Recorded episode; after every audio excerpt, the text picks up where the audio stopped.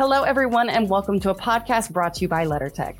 I'm your host for today, Gabrielle, and I'm so excited to be joined right now by Ronnie Cohen, who is Vice President of Automotive Strategy and Business Development at LeddarTech today. And we're going to be talking about uh, sensor fusion and perception for on road vehicles. So without further ado, welcome, Ronnie. Nice to be here, Gabrielle. Absolutely. Okay, so sensor fusion and perception technology, they're both very key to uh, both ADAS and AD applications play in autonomous vehicles. Uh, so please describe a little bit what sensor fusion is, uh, what perception is, and do all the applications need both fusion and perception? So perception is basically getting the information from the sensors in the car, like cameras, lidars, and radars, and understanding the environment. So perception will be to detect a car or a pedestrian, identify that what is it, a car, a truck, a, a child, an adult, and also locate them accurately in, in space. So what you're generating is what we call the environmental model, a, a, very detailed and accurate description of everything around the car. So that's perception. What's fusion? Fusion is that you're doing that not only with one sensor. So maybe historically it started with one camera, but now you have many cameras, radars, lidars in the system sometimes. And fusion is getting the information from all the sensors and getting one unified environmental model. And you ask, uh, does uh, any system needs that? So a system with only one sensor, one camera needs only perception. But any system that has more than one sensor needs also fusion.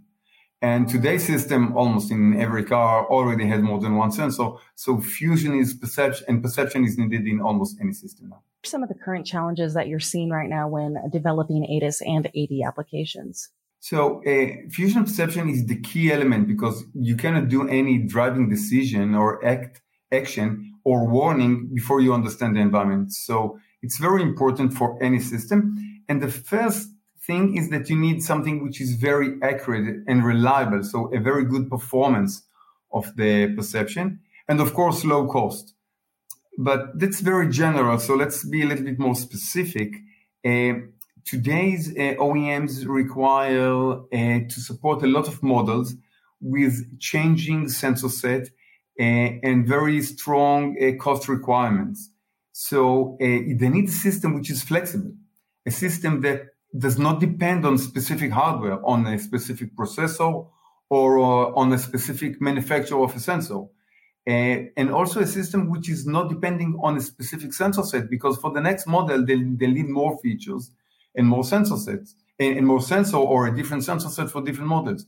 This flexibility is very important. It's not the days that you did just one system and you redo the whole thing for the next uh, generation. They need to react Facts and support a lot of uh, system and also a lot of functionality. So they would love to have ideally a system that can support from basic functionality of level one or level two up to level three, two plus, level three, and even beyond. That would be ideal for the manufacturers. Well, how does LeddarVision specifically solve these challenges that you're speaking of? Well, uh, we have a solution that, first of all, is based on what's called low level fusion or raw fusion. A few words about that just to explain. Historically, we did the, the perception in the industry separately for each sensors. Each one was detecting its own objects, cars, pedestrians, etc. And then you need to fuse that and sometimes contradicting decision and sometimes a single sensor would not be able to do a reliable detection. So even the fused data was not reliable. What we are doing is we are fusing all the data from all the sensors before we make the decision.